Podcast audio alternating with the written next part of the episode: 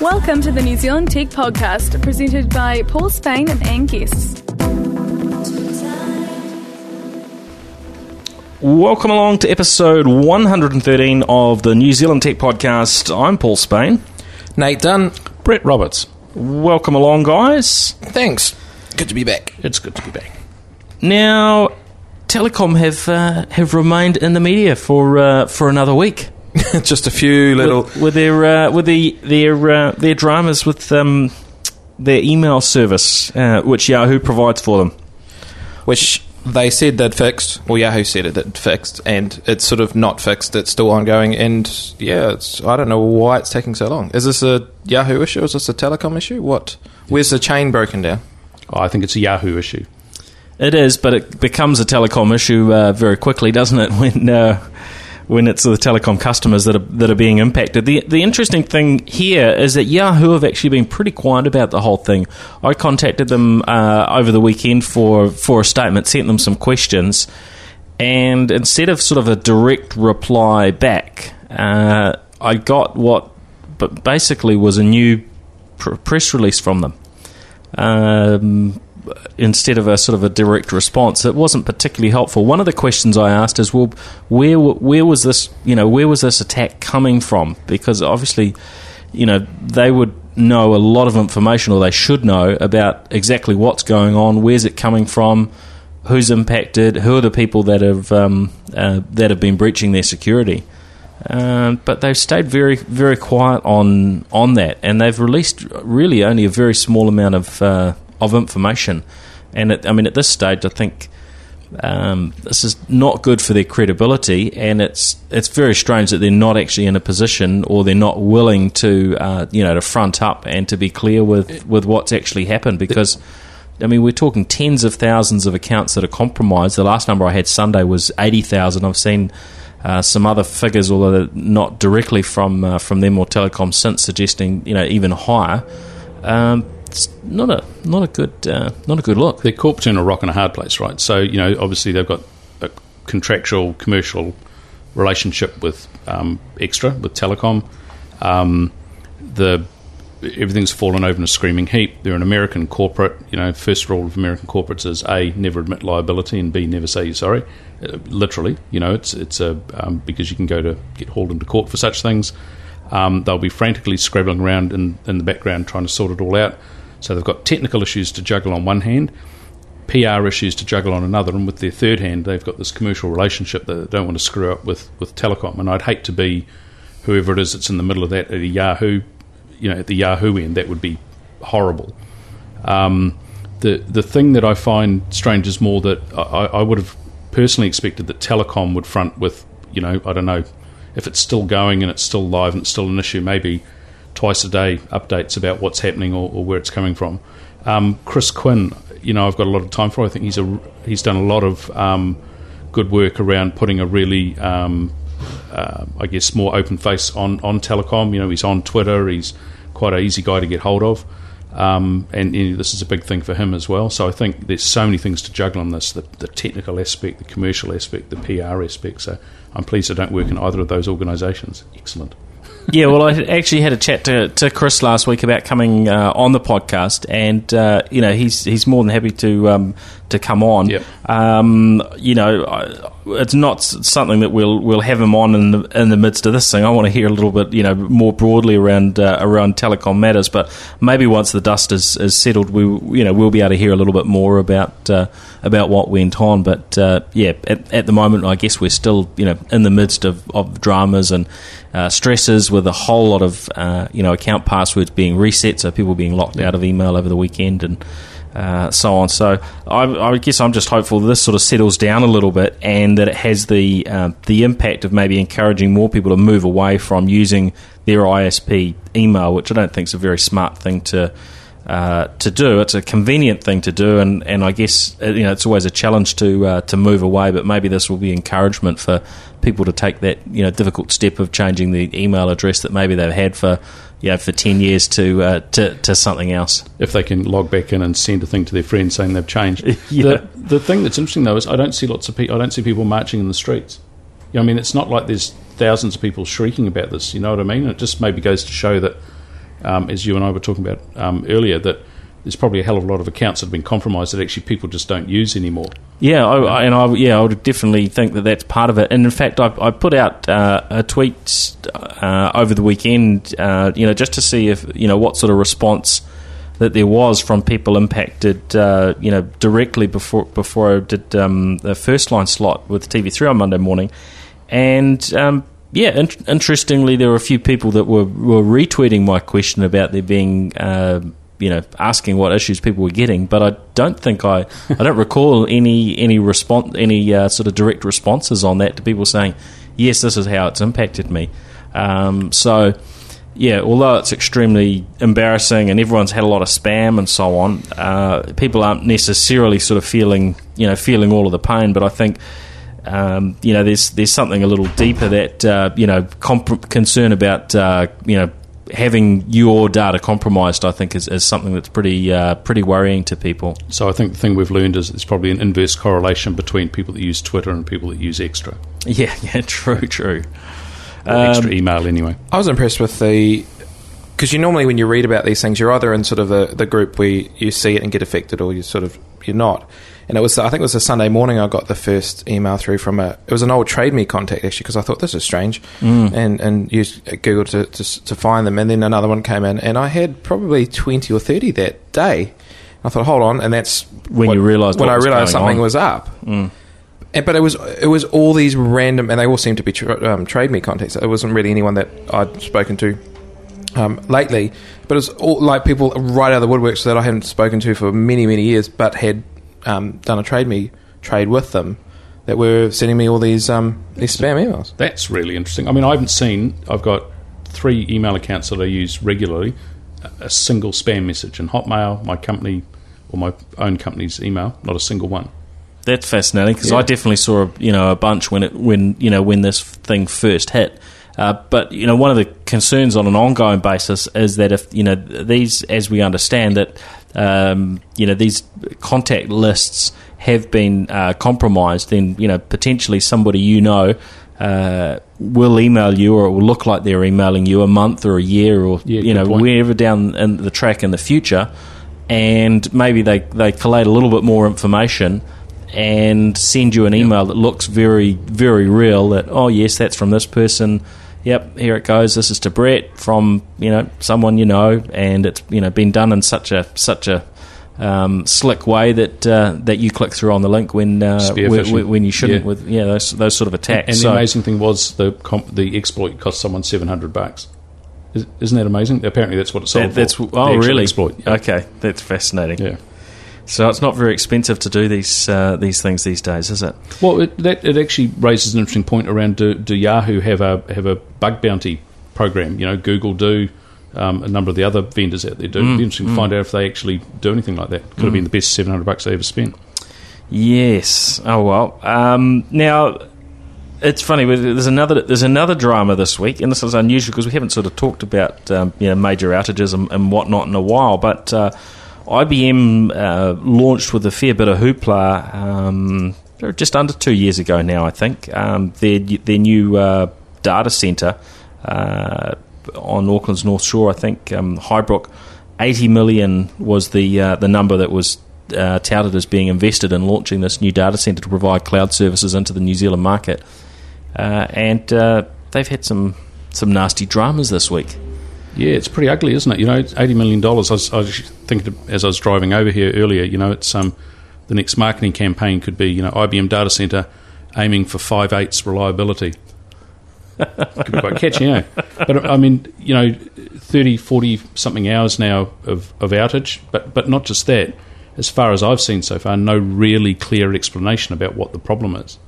No, there and hasn't been a clear communication. There was a yeah, there was an initial issue, and then they've said that you know they've been hit with a second issue, yeah, a technical problem on top of that. Yeah, but really with, without without explaining uh, yeah. what it is. Now, this is the data center that uh, you know we understand they've got um, something like sixty thousand uh, litres of fuel. So if there's a you know power issue, that they can keep it running for uh, for three days standalone. Uh, if there's you know an interruption to power service, and I think uh, two roofs. so that if uh, you know, I guess the the first one has an issue, that the next that it's not going to uh, you know directly leak. The so they've got all, all all sorts of uh, you know protection, but uh, the, it looks like they haven't really handled the technical side very well. Yeah, well, I mean, it'll be interesting to if, if we get to see the post-mortem and what the what the cause is. But um, I mean, you know, it's a pretty competitive market. There's some really good players out there already. I B M were quite late to you know to that space here in New Zealand. This must must be hurting them. I, I have to say, I've now crossed their data centre off my um, zombie apocalypse list. I, I, I think, think there's much probably, better places to start. I think, I think you wouldn't be the only one. I be. think probably most w- would have done after this. Now, you know, their smart thing would, I would think, would be to come back afterwards and show off what they've learned and what they've done and so on. I don't know whether they're the sort of uh, corporation that would do that. Uh, my pick is the smartest thing, and this is, um, I don't know, m- maybe a bit harsh, but if we look at the realities of it, and, uh, you know, we've heard that it hasn't been a particularly um, well-utilised, you know, data centre since its launch. Now, that could be could be wrong. Maybe it's um, bustling with customers, but we're not hearing from thousands of customers about the pain this is causing them. Uh, you know, my pick is is that um, this might be a data centre that in a year or two um, someone could pick up for a reasonably good price. Turn are you, are you shopping, Paul? You're just throwing it out there. I don't know. I don't know. It's is it, just, is it fair uh, to say this is quite a unique Um, event? Like, you know, when you've got well, it's, service it's, it's, sitting in a data centre, you would have an outage of, say, your rack because something fails, like your network card fails or a power supply fails, so it's it's isolated to your your rack of equipment. But to have the ho- the whole data centre just click offline, it's dark. It, yeah, it's fairly unheard of, and and being so big, I guess that's, you know, that's why I, you know, I somewhat sort of tongue-in-cheek talk about them sell- selling it, but, you know, if If everyone loses confidence in, in their ability to deliver, you know, not only are they going to lose their existing customers, but, you know, as Brett says about, you know, crossing them off, uh, crossing them off the list, um, you know, who who's going to, um, you know, who are their customers going to be in the future? Yeah, I mean, it, the, that whole um, data centre space is quite interesting. There's there's a small number of quite, in fact, very good players here in New Zealand already, you know, and it's not hard for them to expand. And I would imagine, if the customers in this data centre whose servers aren't going now aren't picking the phone up and calling them, the reverse will be happening. Mm, a- absolutely. Mm, mm. And, and yeah, I mean, um, the, a data centre is all about reliability. That's the primary thing, right? It's a bit like airlines are all about safety. If you mm. compromise that, you know, you have nothing. And wow, and, and as far as I've seen, there hasn't been any explanation. So just even fronting the media and saying, oops, we put a backhoe through the main power cable and whatever, but there's been, as far as I know, nothing, which is an odd stance to take P R-wise. Mm, yes, I'm I mean, sure they're communicating with their customers. An odd stance from I B M, like you'd expect, or I would expect this from, a say, a smaller player, yeah, sort of head in the sand, but from I B M, sort of the, what I would think was a global superpower in, in I T, to have them just go, oh, I'm not sure, and, and we're not going to make any comment sort of thing, is, I think, very strange. See, never mm. apologise, American corporate. there, we, there we are. All right, now, uh, mo- moving along to more, more uh, you know, fascinating and, and positive stories. Uh, Microsoft Surface Pro launch. Now, that took place in the U S just over uh, just over a week ago, uh, and in the last uh, last couple of days or so, we've managed to lay our hands on uh, on one of those those first units. Um, Brett, now you've been using a Microsoft Surface R T for a little while, yep. uh, running the Windows R T sort of operating system, um, a little bit slimmer and so on than the um, than the full-blown Surface Pro, uh, but we're talking about a device here that uh, basically a um, you know full-blown in terms of uh, grunt uh, P C, but in that uh, sort of tablet form factor with the uh, uh, you know the keyboard that you can uh, tack onto it and so on. What, what are your thoughts from just having a little uh, little play with it? So I, I like it. I love my um, Surface R T. It's a really good device. It, you know, it's the right weight and feels good, and it's got that cool hinge that makes that cool sound. Um, and then just picking up the Surface Pro before, you know, it's it's a full blown um, laptop. Um, the keyboard, the real keyboard, um, real-ish keyboard. Um, feels really good. It's got enough travel in it that the it's type really cover, yeah, so, yeah type cover. Um, really nice device. So, you know, next laptop I buy or next device I buy, I think it'll be one of those. It's just it's kind of got all the bits and pieces right. It's not an Ultrabook, and it's not a tablet per se. It's just somewhere in that middle space, which is which is interesting. What's it's your, not that what, heavy, you know? Yeah, what's your thoughts, Nate? Because you, you need a pretty grunty machine sort of on, on your on your desk, um, but you're quite a big um, you know tablet user too. What tablet do you normally use at the moment? I did have the uh, Samsung Galaxy Tab, but I've found with because we're doing quite a bit of travel overseas now, and when I was in the States for ten days, um, it was great on the plane, but not very practical for doing any work, and especially with the... Um, the really cheap Wi-Fi that all the, the planes have over there, it's actually really nice to be able to kill time by doing work on the plane. So this is a cool... I was just looking at the specs. It's four four gigs of RAM, of memory, one hundred twenty gig solid-state drive. Is that one hundred twenty-eight? Yeah. one hundred twenty-eight. What sort of processor on the inside? Um, it's an i five. I think it's running at uh, one point seven gigahertz dual core. It's a cool little... You know, I certainly... I, I prefer this the tactile response of this... Um, Uh, keyboard as opposed to the just yeah so um, you've got the two one. keyboards. You've got the uh, touch cover, which is what I used previously on the um, on the Surface R T, and you've got the type cover. Both have been available with the original Surface, but I thought, well, let's let's just try this type cover uh, you know to see how much better it was. You quite like it? Yes. And I actually I, I remember when I first saw the Surface device, I was thinking, well, they're touchscreen and you're going to be using a mouse, but I, I'm using the keyboard, and it doesn't feel weird at all to be typing and then touchscreen, then type and touchscreen. It doesn't... Like, I remember when I first saw it, I thought, well, that's kind of that's going to be quite stupid because you're constantly moving. But it just it seems very intuitive to, I, to I, do that. I think that whole thing, because um, Steve Jobs came out a few years back and said, you know, no one's ever going to use a touchscreen laptop, and I think he's completely wrong. The minute you you you, know, you have a device where you can just start swiping, it becomes really intuitive really quickly. We bought a um, one of those H P all-in-one um, devices, the Windows seven on it. Yeah, um, touchscreen. Put, put yeah, touchscreen. I think only single point touch. Put Windows eight on it. I think I think it's multi touch.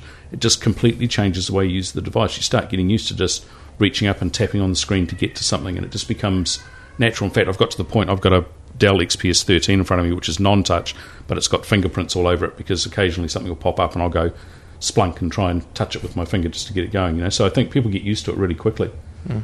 Yeah, well, yeah, I was sort of quite surprised. And one of the things, I, you know, I, I said last week, actually, when we were talking about it, and I, this had come from my experience with the with the thinner Surface R T uh, and the uh, the touch cover, was that it wasn't something you could use on your lap. But, I mean, Nate, you're using it on your lap now as like a, in a laptop-type form, and um, how's that working? Yeah, it's nice and light. I remember when I first got a, um, a Dell laptop when I was in uni, and your legs would go to sleep because it was so heavy. Yeah. Um, whereas this thing is, yeah, quite comfortably sit here and type on it. It, it works really well. Yeah, that was a real surprise to me. And, uh, you know, even when I, I had the other keyboard on it um, um, on uh, on T V three on Monday, and, uh, you know, I was sort of showing off, oh, it doesn't work very well on your laptop. But actually, as soon as I put this keyboard on and put it on my, uh, I mean, on my lap, Um, it ac- it actually work- it works okay. It's not it's obviously not as sturdy. You can't pick it up by the base, um, and and um, and so on. But uh, you can actually position it on your on your knees and and work with it okay. It, there's something about just the extra weight and the solidness of that um, that type cover um, that does make that actually practical use. So. Yeah, in the last couple of days, I've completely changed my view on whether that's the sort of device that I could yeah. actually work with, uh, and. Yeah, I think it, it, it is actually potentially a full P C and laptop um, and tablet type, you know, replacement. The other thing, you know, to state the incredibly bleeding obvious, is that the thing that gets really hot isn't on your lap, and that, that's the other thing with the laptop, right? You know, you sit there and they do get warm, mm. and that adds to the discomfort. Whereas the the bit that gets warm sitting up in the air, it wasn't so obvious actually.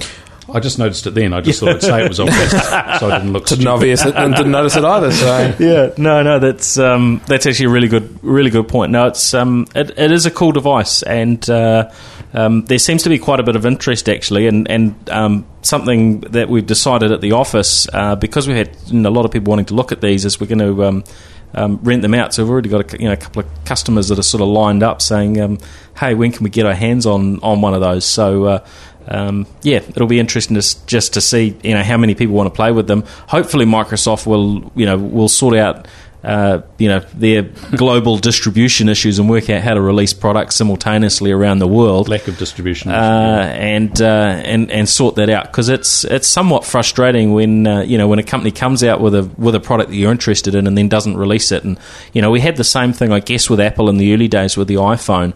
And uh, you know, maybe it's just a similar sort of thing where, you know, it's going to take a little while, and then they're going to get to a point of, okay, we're selling this everywhere now. We've worked out whatever, you know, stops us doing that, and we'll just make it available uh, everywhere. And I mean, Apple's now just, you know, phenomenal with that. You know, we're, we're seeing. Um, You know, generally pretty good results from uh, uh, from Samsung with, you know, global launches of things like the Galaxy S three, although the Note two was was something we saw, you know, a big delay on. Um, so you know, we are seeing some um, you know some varying results there, but um, global. I mean, global yeah. logistics must be really hard with something like that. But it's just uh, you know, and it will it will take them time just to get into that rhythm, I'm sure. But it, but it is it is frustrating. You know, I wanted a Surface R T. Um, in the end, a contact of mine brought a whole bunch of them back, fifteen or sixteen, I think, um, from the States. He asked me if it was okay if it didn't come with a box, because he was just going to stack them all in his suitcase, which is what he did. So shouldn't have to do that. I have to use a U S power adapter. You know, it would just be nice if I could walk into a Dick Smith or a J B Hi-Fi, like you can, I believe, in Australia, and just go and buy one. Mm. You know? Yep. So, yep. But they'll get that stuff sorted out, you know. Yep. Mind you, they didn't learn a lot from Zoom, so, you know. Yeah, well, now, um, now talking about a, a, a you know a competitive product, uh, Google with their, uh, their their Chromebook products. Now, these have been available. I think two thousand ten, the first uh, you know Chromebook uh, became available. Now there's there's you know a growing uh, list of vendors in the market. H P just announced theirs uh, a couple of weeks ago, fourteen inch uh, Chromebook for U S three hundred thirty dollars, and Lenovo. I've got one coming out in the next few days in the U S uh, as well uh, for four hundred twenty-nine dollars. Dollars. Um, now, this this is quite a, f- a fascinating uh, product, because it takes a very you know different approach to you know really certainly anything that uh, that Microsoft and and Apple are doing, and that you've really got a, a device that uh, you know in some ways you can compare to the old sort of dumb terminals. There's not a whole lot of uh, you know there's not a whole lot of sort of storage and um and. There's not a whole lot of sort of storage and, and power that's sort of in the um, uh, you know in these Chromebook little uh, you know laptops uh, because they're you know they're leveraging uh, you know Google storage in, in the cloud. What's uh, what's available online. Um, any thoughts about these devices? It seems to be. I mean, the biggest interest I've I've heard about is sort of in the education uh, sector, uh, but. You know, what what do you think, Nate? Is this the sort of thing that you you would find um, useful? Um, not in my day-to-day. I think for education where you're doing sharing documents, doing collaborative things, it's going to be very, very helpful and very easy to use, because you don't need, you're not going to be a power user, you're not going to need all the features of a desktop. But let's say if you're a, a designer where you're going to be, you're going to have the whole suite of products installed, or you're a developer where you need a whole suite of products installed. So you're more of a power user than, say, your average um, desktop user. It's not going to be very suitable. But I like...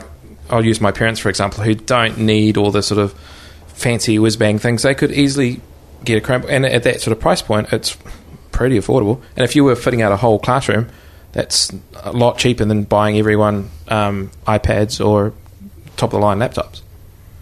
Where do you think they would fit, uh, Brett? I don't know. I, I'm, I'm I'm intrigued by them. I've always, I've been pretty negative on the whole concept. I just think it's a um, solution looking for a problem to a certain extent. Um, and in, in some ways, you know, it's um, a bit like the um, Ultrabook thing was um, initially, or the really, you know, the, the netbooks, the netbooks. Sorry, yeah, yeah you know, um, interesting, but eventually everything else came down to the same sort of price point. They became just, popular because of the price. Yeah, it was, it wasn't yeah. that it was actually the best piece of technology, no, and, and it wasn't. So you know, there's always a part of the marketplace that wants to go and buy something cheap, and so it'll it'll appeal. Um, But, you know, I thought your analogy of it being kind of a dumb terminal isn't isn't actually a bad analogy. And I think for a lot of people that want to do anything beyond probably some of the basics, it's going to fail, you know, the the sniff test for them um, pretty quickly. So, you know, will they sell them? Yeah, they will. Will it take off wildly and take over the world? I bet you it won't. Um, it'll just become part of the big, wonderful ecosystem that, of all the other hardware that's out there, you know. Mm. It's not, um, you know, I, I don't. Again, you know, my marching in the streets thing, I don't see people marching in the streets for them. You know, there's a whole bunch of other stuff out there. Schools are using a wide variety of hardware.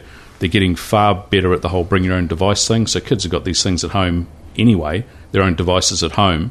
Schools are getting smarter about letting them bring their own stuff in. You know, it's, it is, I think, in a lot of ways, for the vast majority, A, a pretty interesting solution, but I just don't understand quite what the problem is. Mm, mm. Yeah, I think, I mean, as I guess as people do more and more uh, online and run less and less sort of local, local apps, um, you know, there there is a potential for, for their use. But um, I guess some of the some of the you know things that were really the initial you know awesome features of you know you would just log into this machine and everything would sort of come down. We're now you know we've seen uh, you know Apple and Microsoft incorporate that type of functionality into their O Ss, so you get, I guess, you know, the benefits of a full-blown operating system, and you know you, the the you know the um, you know you don't have so many constraints, but you also get some of the benefits that were you know originally sort of touted as being the um, um, you know the awesome things of the Chromebook. So I think it's an interesting space to watch, and the fact that H P and Lenovo are jumping on board um, suggests to me that there must be some growing demand there. So yeah, I think let's watch the space, see what happens this year with it, because certainly they haven't had a, much of a market share to date. Um, but I think there's some interesting things Google Google could do, and uh, you know maybe some sort of merger of the capabilities of Android into what the Chromebook does. So you've you know you've then got maybe more powerful applications, maybe bringing touchscreen and so on on board. You might not have so much of that lower price point, but Um, I think it might be attractive to uh, you know to, to an audience. I think that's an interesting point. You know, as a as a device today, I'm, I'm not convinced. As a stepping stone to something more interesting, yeah, could could could very well be. Mm. There's a great quote on the Wikipedia page for Chromebook, um, which I think damns it with faint praise. It says, um, in October two thousand twelve, Simon Phipps, writing in InfoWorld, said, quote, "The Chromebook line is probably the most successful Linux desktop slash laptop computer we've seen to date." Wow. That's fascinating, isn't it? I guess, right. yeah. I mean, just, yeah. I mean, Linux has just really, really struggled at that, that desktop end. Yeah.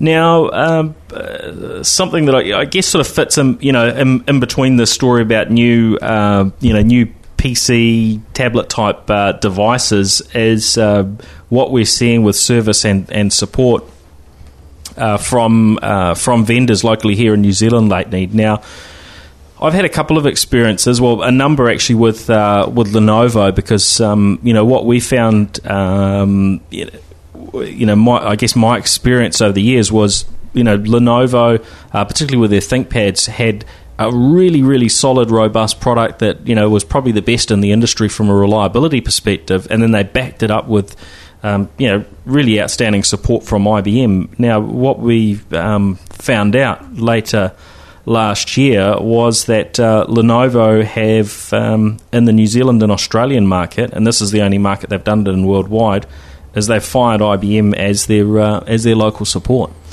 uh, and it seems to be really hitting them quite uh, quite badly. Uh, in one case, we saw um, a situation where a repair took um, this was a machine with a next day uh, next day warranty. Uh, I think it took something in the direction of two months to uh, to actually get a resolution. Maybe they're just uh, adding the word "ish," which, which like is, next day, next day ish, could which be a month. To me is just, I mean, incredible. Now they seem to have worked through a lot of their initial teething issues, and it, and it's and it's got a whole lot better. Uh, but it, yeah, it seems to me, you know, that uh, that's not something that's going to help their brand. And I'm sure they knew that. You know, one of the standout points for Lenovo was that uh, was that they used I B M, uh, you know, for support rather than just pitching it out to whoever could uh, could do it. Uh, you know, the cheapest. Uh, and I've also had some experiences with H P in the last uh, few weeks with their support. Um, and I've got to say, it wasn't it wasn't a whole lot better than um, uh, you know than than Lenovo's. Interestingly enough, um, although they actually have their own support team on the ground uh, in New Zealand. So um, yeah, it seems that you know it doesn't necessarily matter who you deal with. You can end up um, you know getting the wrong end of the. Um, Um, the the stick in terms of uh, Surface. I think uh, the most service. Interesting thing in this is that Lenovo fires I B M and then I B M's data centre goes dark. What is at the start? Couldn't afford the power bill or something. It's like, oh yeah. My god, you know. So they could be related. Yeah, I think. Uh, but is this is this a financial thing? Do you think it's just oh. the pressure of margins are going down and down and down? There's not much money to actually be made out of selling P Cs and laptops and so on yeah. anymore. So uh, they're looking at, well, where can we cut back? We're now buying our components a little bit cheaper than, than we were six months ago. Uh, we now need to cut back in other areas. I mean, can you really cut back in service? Surely that's something that's going to get more expensive over time. It's really interesting. I mean, I, I've been lucky, touch leather. Um, when it comes to P C hardware, I've probably had three or four machines fail over the years, um, and have been in a situation where they've been hot swapped out, working, mm. you know, well, as at Microsoft or something like that. Um, I've had friends that have bought all sorts of different brands, and everyone has a different experience. You can get two people that buy two H P desktop P Cs. Um, one will have a wonderful experience when it comes to being fixed up, and one will have a terrible experience. It seems to be the um, predictability uh, or consistency of service is, That's is the part, issue, of the, isn't it? part of the issue as well. And yeah. I don't I don't know why, and, and maybe just to flip that around, I have a nephew who... Um, a couple of nephews who are great Apple fans, um, and one of them in particular had a really bad run with a, a bunch of um, Apple hardware, um, and they just kept replacing it. They just swapped it out and swapped it out and swapped it out and swapped it out. He wasn't particularly impressed with the failures, but he was pretty darned impressed with the fact that they would just keep switching the stuff out until it worked. You know, someone somewhere had a big pile of them that they were just taking machines out of and sending them on. And in fact, uh, as an aside, same thing with Kindles. I mm. don't know how many, what number of Kindles he's up to now, but um, they just keep swapping them out. Every time they fail, they just send them the latest model, happy as heck. You know, so companies will want to know who he is, so they don't sell him any gear. Yeah, well, if no, that, that's, that keeps that, happening, right? Well, he buys a lot of. So the interesting thing is, he buys a lot of stuff on Amazon. You know, a lot of downloads, a lot of content. Yeah, so yeah. from their perspective, they're making the money yeah, on that. Yeah. So it's worth sending out the, the mm, device. Mm. But you're exactly right. You know, the margins are getting squeezed. Um, you know, and it probably literally at times comes down to individuals. You know, who's the individual that you deal with who could do something that's required to swap out the thing or whatever, or can't be bothered or whatever it is. You know, that's a, it's that consistency of experience, I think, that's lacking. If someone could nail that, and you always knew you had a, a consistent experience, even if it wasn't stellar, but at least you knew that, you know, your two days actually is ish, and it's more like seven days, but it's always seven days. It always gets sorted. But mm. you know, sometimes it'll be two, sometimes two hundred, and that's the annoying thing. And I think part of it, there seems to be something about New Zealand, the size of our market. It's hard for them to, you know, maybe with the, the, the population in, in our, our bigger cities is, is not that much. So uh, it can be hard for them to know how much stock to keep, and they, don't, they often don't seem to get that, uh, you know, get that very right. Yeah. Uh, you know, I mean, Apple, for instance, if you're in Australia, they've got, you know, great, um, well, they've got on-site service. I'm, I'm, you know, I can presume that it's great. Um, I guess you only get another opinion when, when you if you find out otherwise. But in New Zealand, they haven't had any on-site support, uh, you know, which is a huge frustration because, you know, Apple gear is, is you know, a lot of it is used in business, yeah. and a lot of it for deadline, cri- you know, uh, you know, critical site type of uh, work. And, uh, you know, a, a small business can't usually afford to uh, keep hot spares of equipment sort of sitting around. Uh, and, uh, yeah, you can't call out Apple and uh, and get them to come out and sort of fix it, which is, is not an ideal sort of situation, really. I think there's another aspect to this too, which is um, I saw earlier this week, or might have been late last week, that um, some site in the States had analysed the Surface Pro from a fixability perspective, and it scored, was it one out of five or zero out of five? It didn't do particularly well. Um, Basically, being yeah, these smaller I mean, devices where everything's sort of throw them crammed in, in you yeah. have to they have to replace the whole lot, right? So, so that's a really interesting thing when you think about it. You know, laptops, your, your average laptop, uh, they are fixable. You know, you can. I looked at the H P you're using there, and you mm. can see the screws. You can open it up. Therefore, you know, it's designed to be fixable. Therefore, when it breaks under warranty, someone's going to attempt to fix it. Therefore, there's a whole chain of events that have to happen, and parts and all the other bits and pieces to fix it, and the, you know, the expertise required and all that sort of thing. There's not actually much you can do with this one. Well, no, probably inside, not. But, yeah. but but you think about yeah. a, a, something like an iPad or a, or a Surface. Mm. When it breaks, it's broken, and you throw it in the bin and you ship another one out. Now, the logistics around that, um, I suspect that that's actually a much cheaper thing to do. It sounds horrible from a landfill perspective, mm. but realistically, amount of expertise required, none. It's just about holding stock. It's about, you know, working out pretty quickly if the fault's, you know, a genuine fault.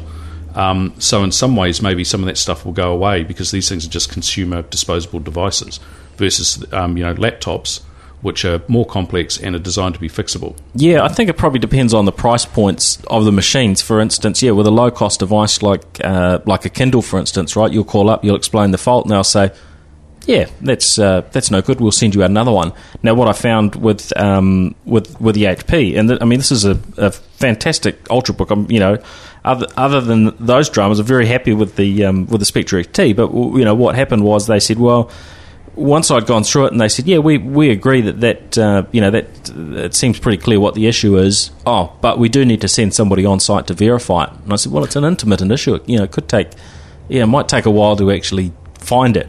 Um, but you know, fortunately, uh, we were able to see the issue within you know five minutes or so of the um, you know the technician being there. Uh, but that's, you know, an extra step that I guess they have to put in if you're talking sort of multi-thousand dollar uh, yeah. uh, hardware, um, as opposed to something that's, you know, maybe, you know, one or two hundred. Well, there's two things there, right? They can either have the guy stay on site until it fails again, or when they hang the phone up, you belt it against the desk a couple of times to make sure that when it turns up, it's not going to work. It's well and truly broken. That's right. All right, I'll remember that tip. Yeah. Thanks for that, uh, Brett. I'm here to help. Yep. Um, now, oh, la- last, um, last sort of, I guess, uh, man, we're really covering some um, some um, uh, harsh topics this week. The last one was one uh, we talked about in the part uh, last week was um, some of the issues around iOS um, six point one. And I said, look, I haven't seen any of these issues. Well, um, surprise, surprise, over the weekend, I uh, I found the battery was running down very quickly on my iPhone. Um, I don't know if that was iOS six point one uh, related or um, or it was an app that I was uh, running that was uh, hogging the juice. But, uh, uh, yeah, I sort of really was shocked with how quickly the, uh, the battery ran out. I was having to plug it back in every five minutes. I've rebooted a couple of times since, and uh, today it actually seems to be reasonably okay. Uh, yesterday I found ten percent of the battery dropped through in about uh, thirty minutes while I was driving, so it wasn't getting a whole lot of use, but the battery was diving quickly. So, um, yeah, but word is that there will be a six point one point two update out from uh, from Apple very shortly. So, um, um, but at, at this stage, if anyone hasn't got iOS six point one on their iPhone or iPad, uh, recommended that you stay well clear of uh, six point one for another uh, few days. Uh, and there are a number of... Um, people that have come out and sort of said, look, don't don't use it, don't connect it to your Exchange server, I think is what Microsoft have yep. been saying.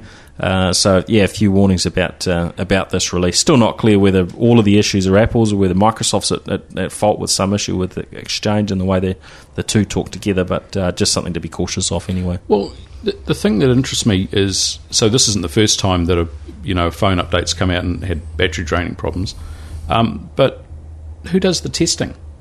Is there not someone that goes, oh, you know, that problem we had in the past, or we come up with some way of making sure we don't have that again in the future? You know, my, and I've got nothing to back this up statistically, but my sense is that the quality of um, updates pushed out, and let's say by Apple, because, you know, they get a bit more visible airtime just because of market share, mm. hasn't improved markedly of late. You know, they must... I mean, what happens when one of these things goes out and starts draining batteries? I'd love to be a fly on the wall in Apple.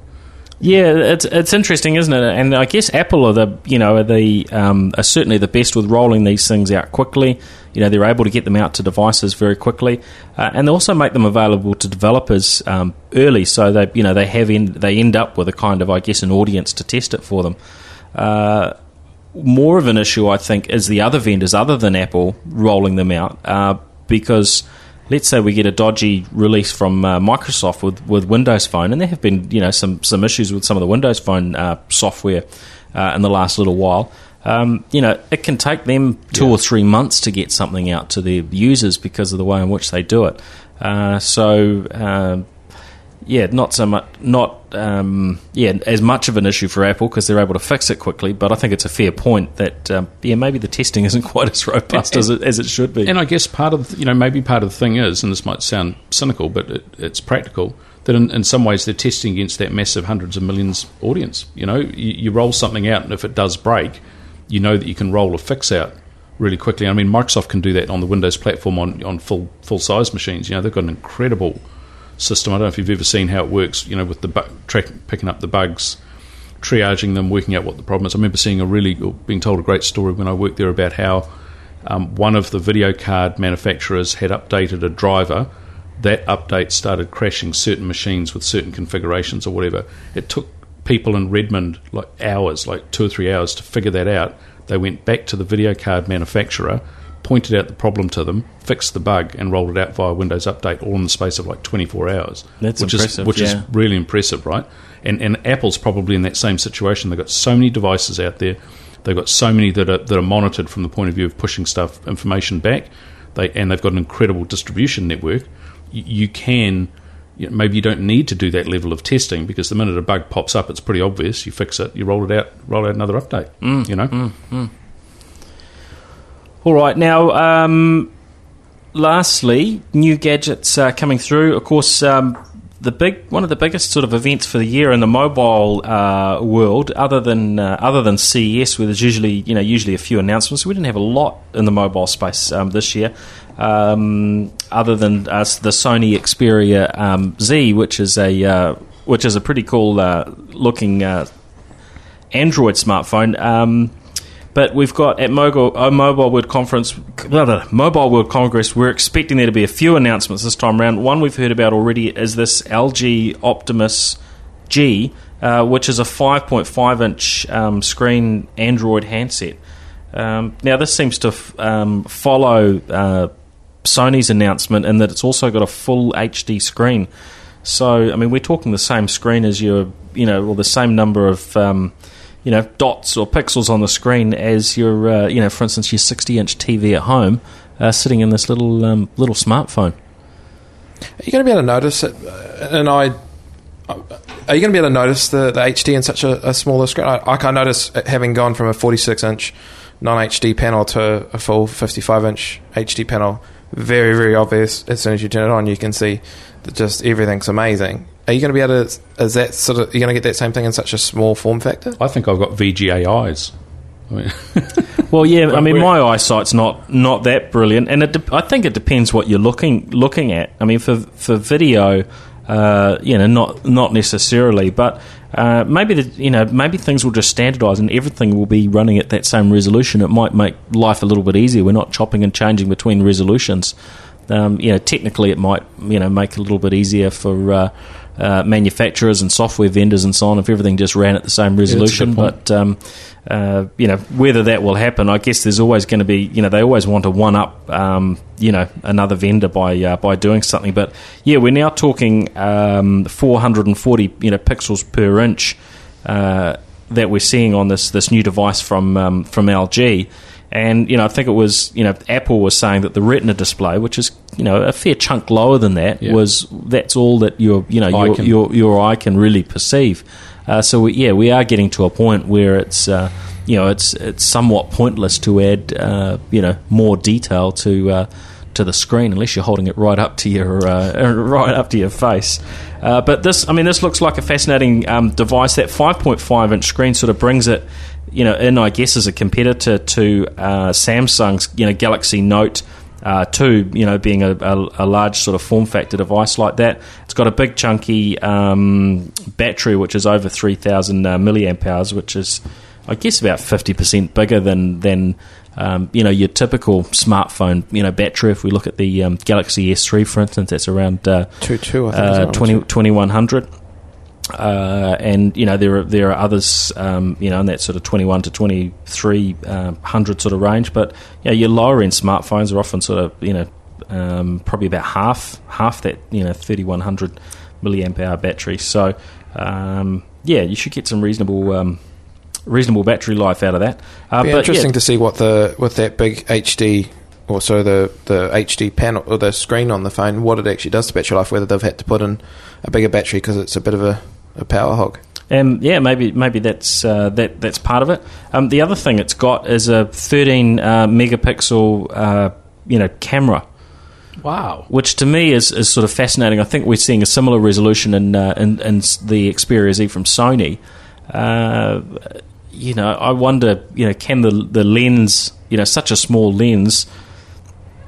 Do justice to that sort of resolution. You know, my pick is you're, you're now moving into a into a realm where it's thirteen megapixel just so that it sounds better than mm. um, than the previous devices. Not that there's actually necessarily a big, you know, or even, even any benefit of having a, a thirteen megapixel. You know, in the same way it would be if we had a four K resolution uh, screen in a smartphone. You know, that w- would really be pointless from what you would actually be able to see.